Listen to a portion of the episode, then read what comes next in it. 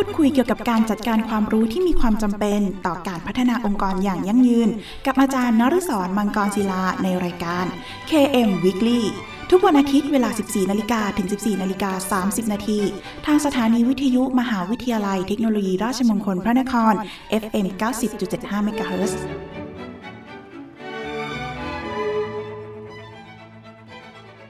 สวัสดีครับ ยินดีต้อนรับเข้าสู่รายการ KM Weekly ดำเนินรายการโดยกระผมอาจารย์นฤศรมังกรศิลา กับรายการที่จะมาร่วมพูดคุย เกี่ยวกับการจัดการความรู้ ที่มีความจำเป็นต่อการพัฒนาองค์กรอย่างยั่งยืน พูดคุยกันเป็นประจำทุกวันอาทิตย์ เวลา 14นาฬิกาถึง 14นาฬิกา30นาทีทางสถานีวิทยุมหาวิทยาลัยเทคโนโลยี ราชมงคลพระนคร RMUTP Radio FM 90.75 ขึ้นสังสมปัญญาพัฒนาสังคมครับ คุณผู้ฟังสามารถรับฟัง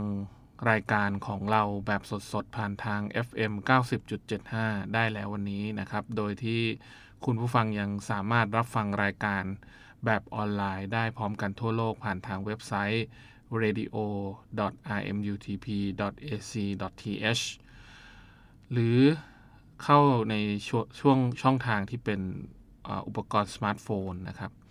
หรือเครื่อง PC โน้ตบุ๊กที่บ้านก็ได้ครับ นอกจากนี้คุณผู้ฟังยังสามารถฝากคำถาม หรือข้อสงสัยต่างๆนะครับ ผ่านทางกระดานสนทนา ในเว็บไซต์ของทางสถานีที่ radio.rmutp.ac.th หรือจะโทรศัพท์เข้ามาก็ได้ครับ ที่หมายเลข 02 665 3891 หรือทางโทรสารครับ ที่หมายเลข 02 282 5550 รวมทั้งอีเมลของทางสถานีครับ ที่ radio at rmutp ac th หรือถ้าไม่สะดวกช่องทางใดเลยนะครับ ท่านสามารถเขียนเป็นจดหมายหรือปรษณียบัตรนะครับ เพื่อติชมรายการได้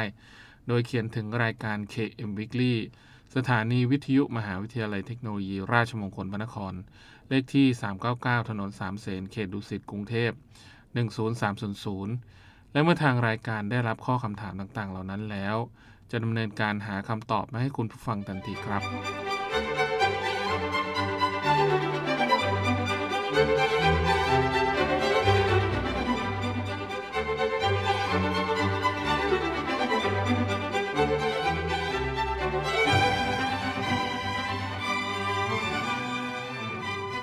ทุกวันอาทิตย์เราจะกลับมาอัปเดตประเด็นที่สำคัญเกี่ยวกับการจัดการความรู้นะครับ โดยที่ในสัปดาห์นี้ เราจะมาอัปเดตนะครับในเรื่องของวิดีโอเพื่อการศึกษาเกี่ยวกับชนชาติพันธุ์กันครับ ในส่วนหนึ่งนะครับที่เรื่องของการสำรวจหรือเรื่องของการทำการวิจัยเชิงคุณภาพนะครับ การนั่งดูวิดีโอเพื่อศึกษาพฤติกรรม จากชนชาติพันธุ์ต่างๆ อันนี้ก็ถือว่าเป็นทางลัดหนึ่งนะครับที่เราสามารถเข้าถึงเรื่องของพฤติกรรม การใช้การดูแลตนเองนะครับ วิถีชีวิตในแต่ละวันของเขาเป็นอย่างไรบ้างนะครับ ถ้าสังเกตกันง่าย ๆนะครับ บ้านเราถ้าเรื่องของการดูสารคดีหรือว่า documentary เนี่ย อาจจะมีค่อนข้างน้อยนะครับ เพราะเนื่องจากว่าความสนใจส่วนใหญ่จะไปทางด้านบันเทิงซะเยอะนะฮะจะจะสังเกตได้อย่างชัดเจนสำหรับคนไทย แต่ถ้าเป็นคนต่างชาตินะครับ หรือว่าคนที่เป็นนักการตลาด หรือว่านักการตลาดบริการ บางกลุ่มที่เขามีความสนใจในเรื่องของการศึกษาพฤติกรรม คนที่อยู่ในพื้นที่ในชาติต่างๆ หรือว่าเป็นกลุ่มเป้าหมายที่เขาสนใจเนี่ยเขาสามารถใช้วิดีโอนะครับ นั่งมานั่งดูพฤติกรรมนะครับ ก็ถือว่าเป็นทางลัดหนึ่งโดยที่เขาไม่ต้องลงพื้นที่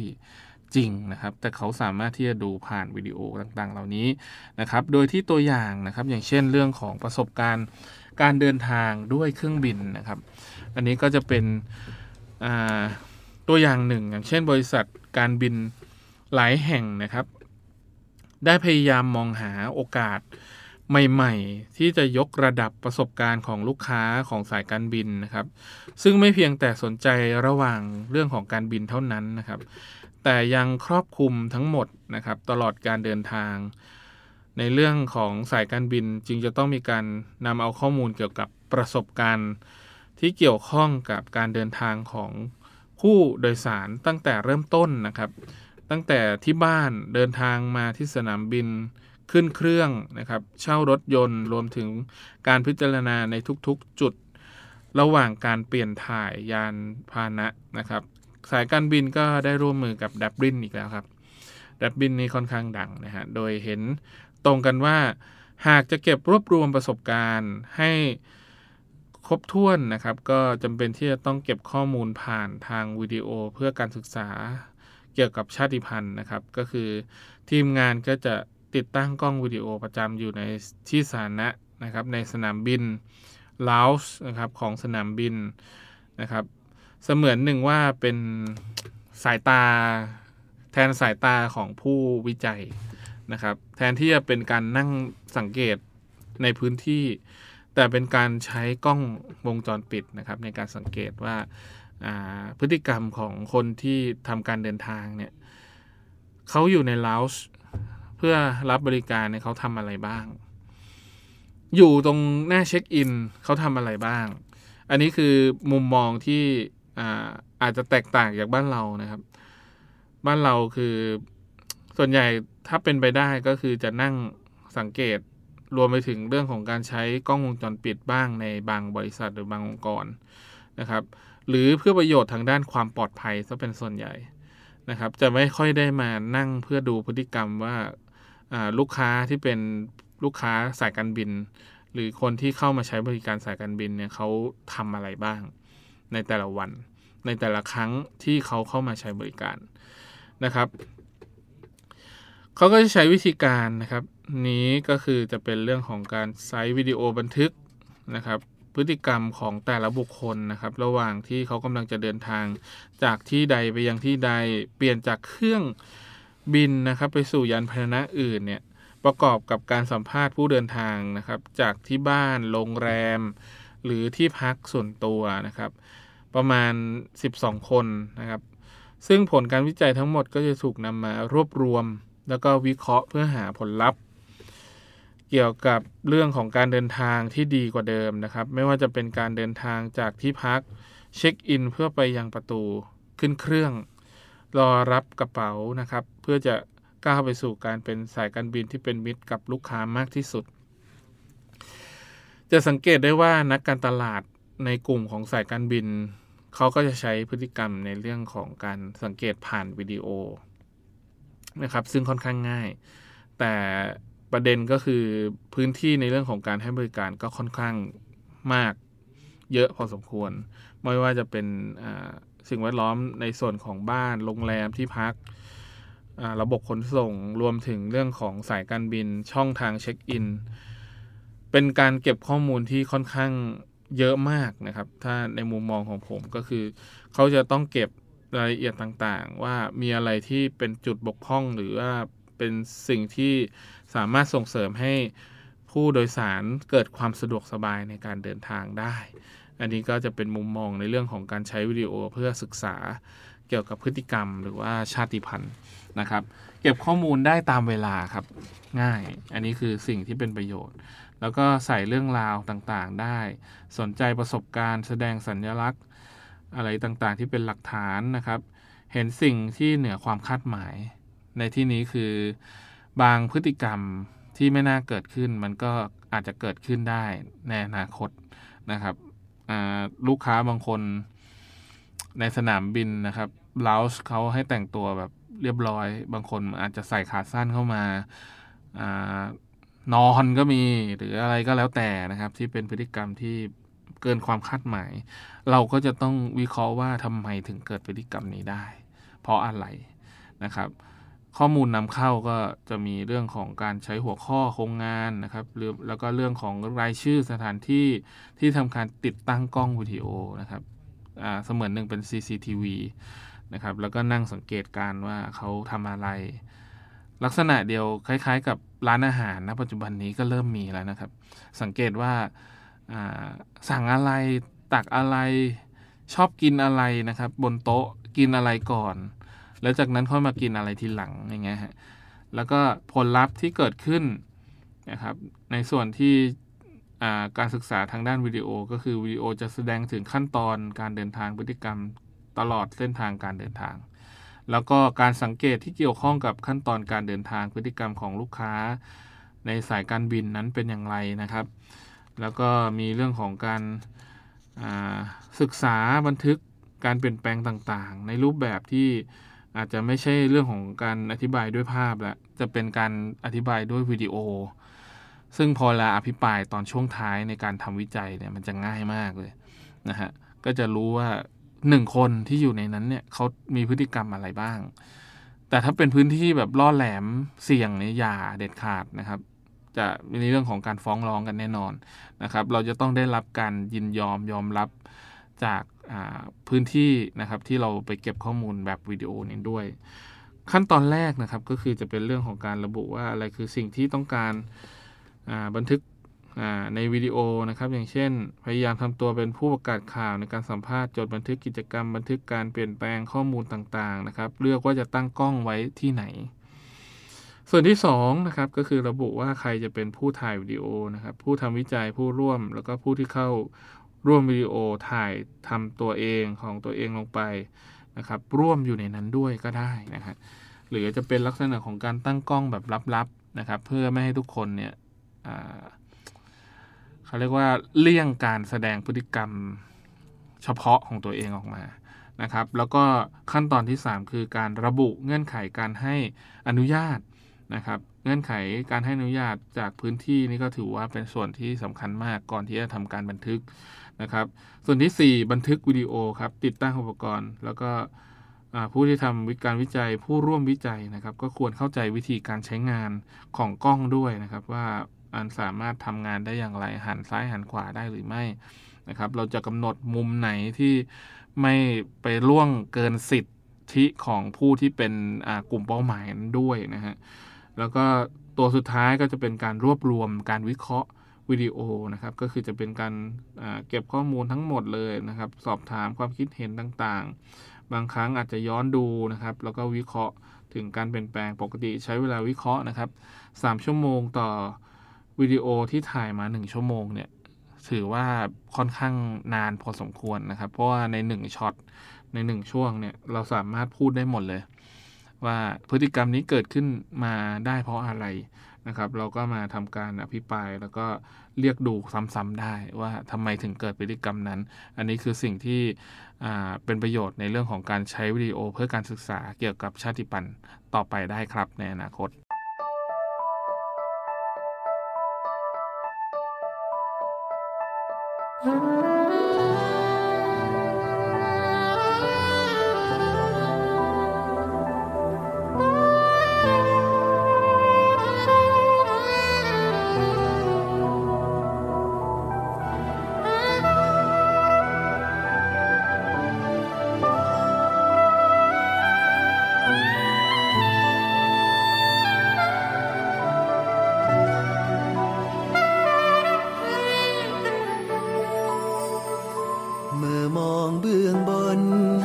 สับสนในห่วงชีวิต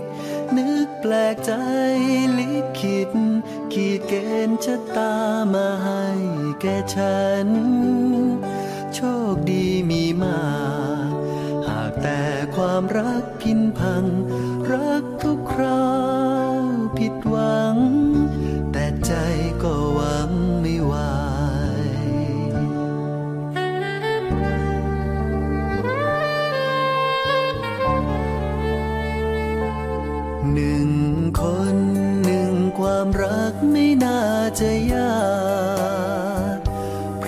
ระพรหมตั้งหาที่ผลักความรักมาลาย ชีวิตต้องสู้ อยู่อย่างหัวใจสลาย อย่างคนที่สังกตาย มันหมดความหมายไปทุกนาที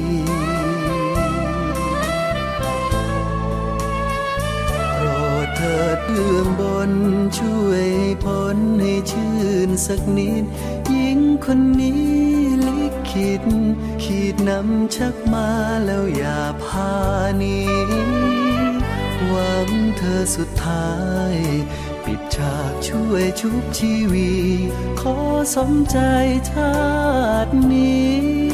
ราณีเถิดนาเบื้อ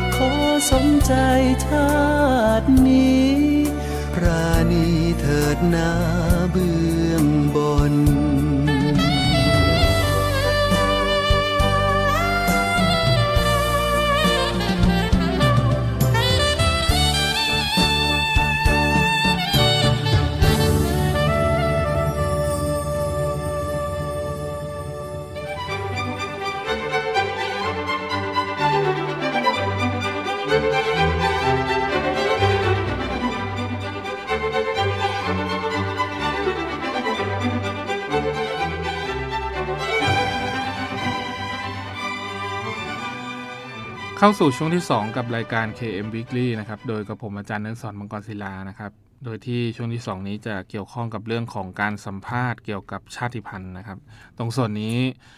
อ่าช่วงที่ 2 เป็นการสัมภาษณ์ ช่วงแรกจะเป็นเรื่องของการบันทึกวิดีโอ เดี๋ยวเรามาดูกันครับว่าการสัมภาษณ์จะมีข้อแตกต่าง หรือมีความชัดเจนอะไรยังไงนะครับ โดยลักษณะของการสัมภาษณ์นะครับ แน่นอนสิ่งที่สำคัญคือเรื่องของการพูดคุยกับผู้อื่นนะครับ เกี่ยวข้องกับการใช้กิจวัตรประจำวัน หรือว่าไลฟ์สไตล์ที่เกิดขึ้น สถานการณ์ที่พวกเขาเจอณช่วงเวลานั้นนะครับ โดยตัวอย่างนะครับ อย่างเช่นรถยนต์ในอินเดียครับ เพื่อให้เข้าใจในการตัดสินใจนะครับ การเลือกใช้หรือการให้คุณค่ากับรถยนต์ในประเทศอินเดียนะครับ บริษัท ได้ให้คำอธิบายอาของญี่ปุ่นนะครับไดชิชะนะครับได้ทำงานร่วมกับการออกแบบเพื่อค้นคว้าความเข้าใจที่ลึกซึ้งนะครับคำแนะนำเชิงกลยุทธ์ที่เหมาะสมในการเข้ารุกตลาดรถยนต์นะครับ โดยผู้ถูกสัมภาษณ์นะครับที่ได้รับคัดเลือกจากการสำรวจล่วงหน้า รวมถึงเลือกผ่านครอบครัวหรือเพื่อนนะครับ แบ่งประเภทตามอายุ เพศ สถานะการแต่งงานหรือว่าอาชีพที่ทำอยู่นะครับ ตลอดเวลา 2 สัปดาห์ที่ศึกษานะครับ สมาชิก 2 คนที่อยู่ในทีมก็เดินทางไปยัง 6 พื้นที่ในอินเดีย รวมไปถึงนะครับเมืองหลวงในในแต่ละพื้นที่นะไม่ว่าจะเป็นนิวเดลีมุมไบบังกาลอนะครับ อีกทั้งยังไปที่บ้านของผู้ให้สัมภาษณ์ทั้ง 9 หลังนะครับ เพื่อสัมภาษณ์เกี่ยวกับชาติพันธุ์นะครับ โดยแบ่ง ลักษณะแนวรูปแบบการสัมภาษณ์นะครับ ออกเป็นการสัมภาษณ์แบบหลวมๆนะครับ ยืดหยุ่นเกี่ยวกับเรื่องของหัวข้อบางอย่างนะครับ ถามคำถามเกี่ยวกับการกระตุ้นการสนทนา นอกเหนือจากการสัมภาษณ์ภายในบ้านแล้วนะครับ ก็ยังมีการสัมภาษณ์ ในรถยนต์ของพวกเขาด้วยนะครับ ในบางกรณีอาจจะสัมภาษณ์ไปพร้อม ๆ กับ ที่ขับรถไปด้วย ซึ่งจะช่วยให้ทีมงานได้ข้อมูลเกี่ยวกับพฤติกรรม คุณค่าและความพึงพอใจที่พวกเขามีต่อรถยนต์นะฮะแล้วก็การสังเกตผ่านวิธีการเหล่านี้นะครับก็จะช่วยให้ทีมสนใจในเรื่องของความเข้าใจที่ลึกซึ้งนะครับ เพื่อใช้ประกอบคำแนะนำที่ส่งมอบให้กับลูกค้านะครับหนึ่งในคำแนะนำก็คือการควรที่จะต้องผลิตรถยนต์ที่เหมาะกับการเดินทางเป็นครอบครัวครับ โดยส่วนใหญ่ที่ให้ความสำคัญตรงนี้มา แล้วก็เหมาะกับการนำรถไปใช้งานนะครับ โดยประสบการณ์ที่เกิดขึ้นจากบนรถนะครับ นั้นจะมีศูนย์กลางพื้นฐานมาจากครอบครัวทั้งสิ้นนะครับ ซึ่งการซื้อรถก็เสมือนหนึ่งเป็นสิ่งที่น่าจดจำครับ เป็นเหตุการณ์ที่ประทับใจให้ทุกคนในครอบครัว ซึ่งมุมมองของคนอินเดียที่สะท้อนมา 9 ครอบครัว 9 หลังเนี่ยก็ถือว่าได้ประโยชน์กับ บริษัทนะครับในการผลิตรถให้กับคนในประเทศอินเดียนะครับเพื่อตอบสนอง สิ่งที่ได้ประโยชน์ชัดเจนก็คือเรื่องของการสร้างอารมณ์ความรู้สึกร่วมนะครับโฟกัสไปที่ประสบการณ์ สังเกตการเรียนรู้ในบริบทนะครับแล้วก็สิ่งที่เป็นข้อมูลนำเข้านะครับก็คือหัวข้อของโครงการว่าเราต้องการทราบเกี่ยวกับเรื่องอะไร นะครับอย่างเช่นความต้องการในการใช้รถนะครับเป็นอย่างไรบ้างในประเทศอินเดีย รายการคำถามเพื่อกระตุ้นการสนทนาของผู้ที่ให้สัมภาษณ์นะครับอาจจะต้องได้รับการพิจารณาจากตัวผู้ให้สัมภาษณ์ แล้วก็อีกส่วนหนึ่งก็จะเป็นผู้บริหารทำการอนุมัติด้วยนะครับ แล้วก็ส่วนที่เป็นผลลัพธ์นะครับ ก็คือการสังเกตเกี่ยวกับการ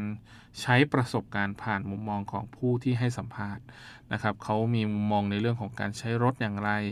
นะครับรถลักษณะที่เป็นรถครอบครัวจะต้องเป็นลักษณะแบบไหนนะครับ วิธีที่นิยมใช้นะครับ พ่วงเข้าไปในการลงพื้นที่จริงนะครับ ซึ่งเป็นการวิจัยผ่านการสังเกต ก็จะมุ่งเน้นในเรื่องของการทำความเข้าใจในกิจกรรม นะครับแล้วก็ประสบการณ์ของผู้ใช้ ผ่านมุมมองของผู้ใช้งานณนะสถานที่ของผู้ใช้งานทำให้ผู้ทำวิจัยนะครับได้เรียนรู้เกี่ยวกับการผ่านคำพูดของพวกเขานะครับ โดยการเปิดการสนทนาด้วยคำถามปลายเปิดนะครับ วิธีการในการช่วยลดอคติหรือว่าถูกชักนำไปในเรื่องของการสัมภาษณ์นะครับ ขั้นตอนแรกครับในการทำวิธีการสัมภาษณ์เกี่ยวกับ ชนชาติพันธุ์นะครับ ก็คือจะเป็นเรื่องของการวางแผนสำหรับการสัมภาษณ์ การวางแผนการสัมภาษณ์นั้นก็คือจะเป็นการเจาะไปที่รายละเอียดของผู้ถูกสัมภาษณ์นะครับ กลุ่มเป้าหมายนะครับที่ทีมเข้ามาสังเกต แล้วก็มีปฏิสัมพันธ์ร่วมกันในการใช้เวลาในการสัมภาษณ์นานเพียงใด อะไรคือสิ่งที่ต้องจะต้องการถามนะครับ สมาชิกในทีมแล้วก็การแบ่งงานเป็นอย่างไร ใครเป็นผู้จดบันทึก ใครจะเริ่มต้นการสัมภาษณ์ แล้วก็ใครเป็นคนถ่ายรูปหรือว่าวิดีโอด้วยนะครับ ขั้นตอนที่ 2 ก็คือการรวบรวมทรัพยากรที่จำเป็นครับ คือการรวบรวมสิ่งที่จำเป็นต่อการสัมภาษณ์อย่างเช่นสมุดบันทึกกล้องถ่ายรูป สมุดร่างแบบนะครับ เครื่องบันทึกเสียงกระเป๋ากล่องใส่ต่างๆนะครับ แล้วก็ลงไปยังพื้นที่เตรียมเอกสารขออนุญาตไปยังพื้นที่ที่เราต้องการเก็บข้อมูลนะครับ แล้วก็ ส่วนที่ 3 ขั้นตอนที่ 3 ก็คือการเข้าติดต่อผู้ให้สัมภาษณ์นะครับ เมื่อมาถึงยังพื้นที่ดังกล่าว ก็พยายามทำตัวให้คุ้นเคยนะครับ กับคนในสถานที่นั้นแล้วก็ผู้ที่ให้สัมภาษณ์นะครับ เขาก็จะมีความรู้สึกที่ดีนะครับ ผ่อนคลาย และทำให้มีความรู้สึกว่าการให้ข้อมูลกับเรานั้นเป็นเรื่องที่ไม่ลำบากใจนะครับ แล้วก็ทำให้รู้สึกว่า มีรายละเอียดในเรื่องของการสัมภาษณ์ ก็คืออย่างเช่น แสดงสคริปต์หรือ dialog ในการถามกับผู้ที่ให้สัมภาษณ์ก่อนนะครับ เพื่อให้เขามีความรู้สึกว่าเรามีรายละเอียด แล้วก็มีเรื่องของการเคารพต่อเวลาของผู้ให้สัมภาษณ์ด้วยนะครับ แล้วก็ส่วนที่เป็นขั้นตอนที่ 4 คือการบันทึกสิ่งที่ได้จากการพูดคุยนะครับ สมาชิกในทีม ก็จะต้องมีหน้าที่ในการจัดทำด้านเอกสาร จดบันทึกร่างแบบ ถ่ายรูปนะครับ บันทึกเสียงหรือวิดีโอนะครับ แต่ต้องได้รับการอนุญาตก่อนนะฮะแล้วก็ตัวสุดท้ายนะครับ ขั้นตอนสุดท้ายก็คือการตั้งคำถามอย่างละเอียดร่วมกับคนในทีมนะครับ หลังจากที่สัมภาษณ์เสร็จแล้วก็ควรที่จะนำสิ่งที่บันทึกมาทำการอภิปรายร่วมกันนะครับ เช่นอะไรคือข้อมูลที่จำเป็นต่อการวิจัย อะไรคือช่องว่างที่ต้องการ นะครับในการเติมเต็มทำอย่างไรถึงจะรวบรวมข้อมูลเหล่านั้นได้ อันนี้ก็จะเป็นคำถามที่ทีมงานจะต้องไปคบคิดกันนะฮะว่าเราต้องการคำตอบจากคำถามอะไรนะครับ จากเรื่องของการเข้าไปสัมภาษณ์นั้นๆ แล้วจะทำให้ทุกคนเนี่ยเข้าถึงเป้าหมายในเรื่องของการทำการวิจัย และสิ่งที่สำคัญที่สุดในเรื่องของการสัมภาษณ์นี้ก็คือเรื่องของการเคารพสิทธิ์นะครับ การเคารพสิทธิ์ของผู้ให้สัมภาษณ์ ไม่ว่าจะเป็นชนชาติพันธุ์ใดก็ตาม หรือคนที่อยู่ในกลุ่มใดก็ตาม เราจะต้องเคารพแล้วก็ให้ความสำคัญกับการสัมภาษณ์นั้นด้วยนะครับ เพราะเนื่องจากว่าแต่ละคนนะครับมีมุมมองในเรื่องของการใช้หรือว่าความต้องการที่แตกต่างกัน เราจึงจะต้องใช้วิธีการในการสร้างความคุ้นเคยที่แตกต่างกันไปยังแต่ละครอบครัวแต่ละบุคคลนั้นด้วยนะฮะไม่ใช่แค่ว่าเข้าไปสัมภาษณ์เก็บข้อมูลออกมา แค่นั้น แต่เราจะต้องทำให้เกิดความรู้สึกที่สบายใจ และทำให้ทุกคนเนี่ยมีความรู้สึกว่าการให้ข้อมูลเนี่ยเป็นข้อมูลที่เป็นประโยชน์ และทำให้ทุกคนเนี่ยสามารถพัฒนาตัวสินค้าและบริการต่างๆ นั้นได้อย่างถูกต้อง แล้วก็เป็นไปในทิศทางที่เขาต้องการ แล้วก็สิ่งที่เป็นประเด็นอีกตัวหนึ่งนะฮะในเรื่องของการสัมภาษณ์ก็คือบางครั้งนะครับการสังเกตการการใช้ประสบการณ์ตรงนี้เราอาจจะได้มานะครับ แล้วเราก็อาจจะต้องอเคารพในเรื่องของข้อมูลนะครับ ถึงแม้เขาจะยินยอมแล้วก็ตาม แต่ห้ามที่จะไปเผยแพร่หรือ แสดงออกมาเป็นข้อมูลสาธารณะนะครับ เพราะนั่นอาจจะเป็นผลผลผลเสียนะครับ ในเรื่องของการพัฒนาตัวสินค้าและบริการของบริษัทต่อไปได้ในอนาคตครับ